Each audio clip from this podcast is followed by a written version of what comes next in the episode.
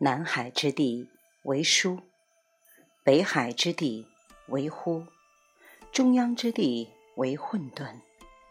书与乎时相遇于混沌之地，混沌待之甚善。书于乎谋报混沌之德，曰：人皆有七窍，以视听食息，此独无有。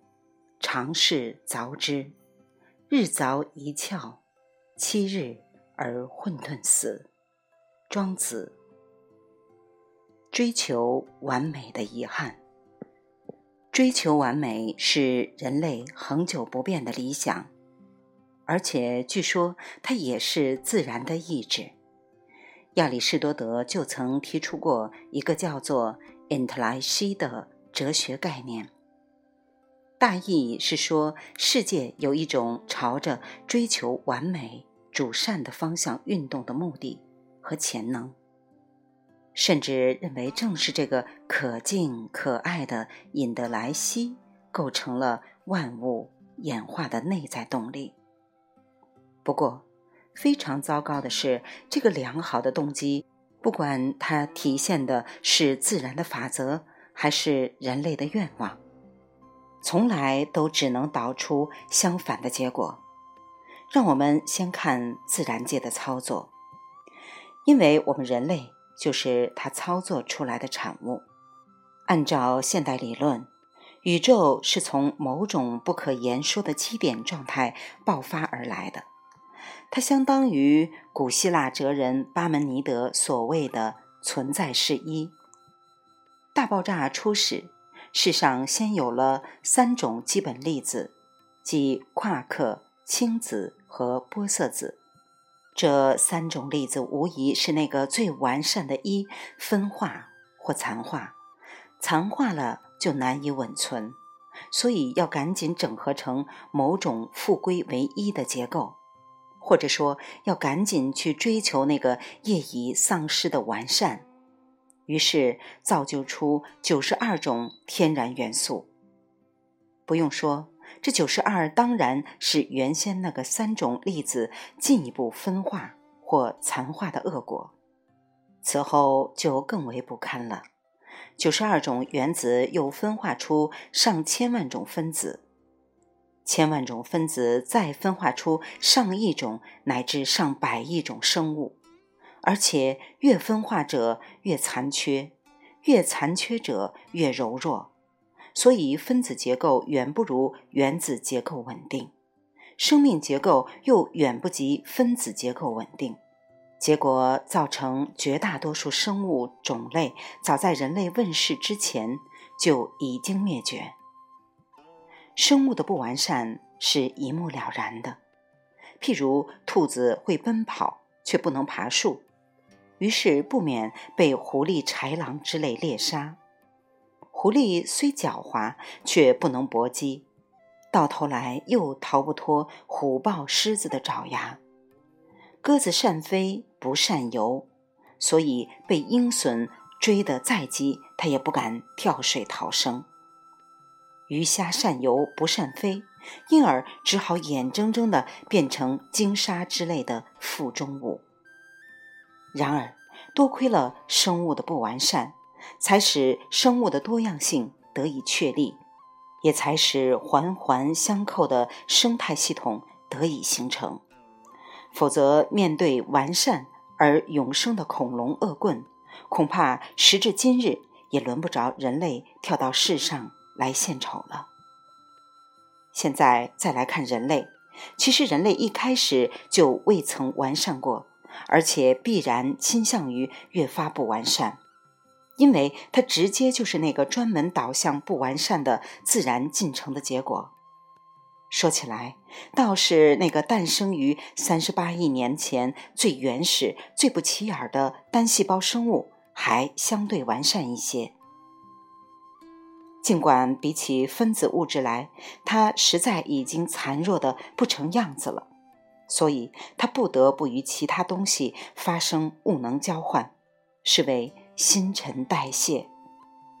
不过，它至少还是一个可以独立生存的自满单元，滋养和增值一身兼顾，两不耽误，乃至进化为低等多细胞生物。原来的单细胞马上丢失了一半功能，它要么只管营养，要么只管繁殖。再进化，则连营养或繁殖之一，它也顾不及了。于是只好照管其中的某一小部分职能，譬如神经细胞只管兴奋和冲动，骨骼细胞只管承重和架构，肌细胞只管收缩，肾细胞只管泌尿等等。说到这里，你也许会想，这么多细胞有机体，总该算是一个完善的生命了吧？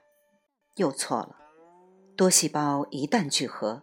不仅体内细胞随即分化，而且机体本身立刻遗失了自己的一半，这一半从此再也找不回来。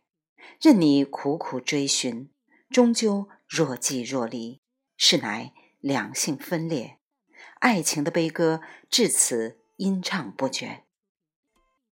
不光这体制上的残化叫人不得安宁。随后，那质质上的分化又将接踵而来。早年的原始人生活在伊甸乐园，那是没有人工作物的纯自然环境；脱胎于动物情怀，那是指没有人文产物的纯自然心境。逍遥如鸟兽，清明无困惑。此刻，人类的精神状态尚属空白而圆满。后来，生存的难题积累，心中的疑虑渐生，由此便闹出了种种图腾拜物教或人格神教。但毕竟，所有的问题都可以在神那里通过占卜获得简明的解答，所以裂纹斑驳的心智一时还算囫囵。再往后，闹起哲学，纷争渐起，各执一词。抱残守缺。老丹说道：“孔子讲仁，泰勒斯偏爱水，毕达哥拉斯信奉术。博物学时代悄然来临。好在学术尚未分化，智者统领天下。然而，亚里士多德此刻已经提出分科之学的意向，科学瓜分人类的号角终于吹响了。果然。”自哥白尼首创到牛顿成型，人类的智慧此后彻底四分五裂：搞物理的不懂人文，搞社会的不懂生物，搞天文的不懂地质，搞心理的不懂法律，如此等等，不一而足。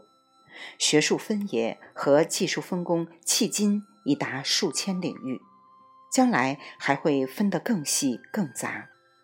每个人只不过是某一种思想或某一项技能的残缺载体，甚至进而演成只能是某一个社会结构位点上的临时部件。至于此，还有什么追求完善的余地可谈？人类总有一种过分看重自己或过分赞美自己的倾向，于是不免对自身产生过高的期许和同等。程度的失望，爱默生的喟叹就属于这种类型。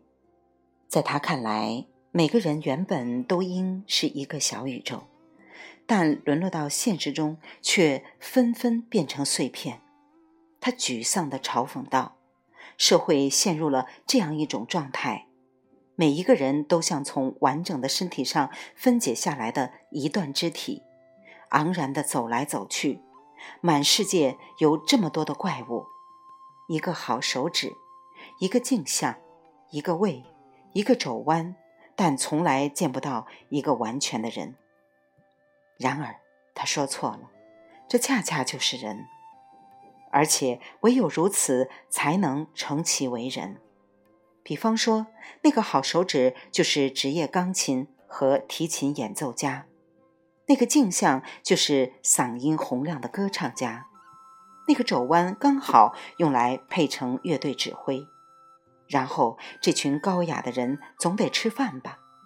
于是食物加工业者就代表着整个社会的胃而为之奔忙。如此拼凑，未尝不够美妙。只有像爱默生那样专营制造感慨和谬误的失哲之流，他们大约可以算作是游离出来的病脑瓜，倒真是属于可有可无的一类。人这种东西，说到底不过是自然演存进程里的一个过渡形态，因此它的生理构造及其行为方式都会不自觉地去贯彻自然律令固有的规定。比方说，在神经生物学上有一种叫做放散干扰的现象，当一个强刺激作用于中枢神经系统的某一功能位点时，其他各功能位点的应激兴奋反应就会遭到不同程度的削弱或屏蔽。所以，你若头疼，聪明的庸医就会用拙劣的手法为你针灸，针刺的痛苦立刻缓解了头痛的感觉。然后，他还顺便从你那里博得一连串医术高明的好评。玩笑话不谈。其实，就连最卓越的人也受累于这类顾此失彼的限制。譬如贝多芬、叔本华和诺贝尔之流，确实堪称人杰，但他们注定不能讨来贤淑女子的欢心，因为他们过度专注于自身的悠长，其他正常的生物求偶反应只好削弱。所以，上列各位虽然不乏真诚的爱心。打光棍儿却实在是他们最合适的结局。公准而论，我们不能责怪这些女孩子们有眼不识泰山。试问，谁又甘愿把自己好端端的人生交付给近乎残废的怪物加以浪掷呢？傅立叶曾说：“人类的智能原本就没有多大差别，只是使用的方法有所不同罢了。”换句话说。就是分化或残化的方向不同。一位教授擅长某一专业，有如一个小偷精于扒窃和撬锁。你看他俩智慧之悬殊判若云泥，是因为你不屑于体验盗贼的聪明。倘若某日狼烟风起，天下大乱，教授失业，身无长物，只好权且从道为生，他届时一定会发现。要想学会那位小偷的一手绝活，其难度一点儿也不亚于他的识文断字之难。事实上，社会中的各类精英都是一些更为残缺的人格化身，倒是那些一无所长的黎民百姓，其身心发育反而可能比较健全一些。所以，他们一般不会犯牛顿为大小两只猫在门上凿大小两个洞那样简单的错误，也不会犯曹雪芹一心痴迷于几许方块字，却不惜绳床瓦灶、寿死西山那样的严重偏执。试想，如果满天下都是像牛顿或曹雪芹那样荒唐的精英，人类的生计岂不危乎待哉？不幸的是，好像现在人人都想争当牛顿、贝多芬、诺贝尔或曹雪芹，并且深信只有那样才算是人格完善的典型。这大概就是上天赋予我们人类的继承性分化使命还没有最终完成的一种自然障眼法或自然督促方式吧。未完待续，来自清音儿语子清分享。欢迎订阅收听。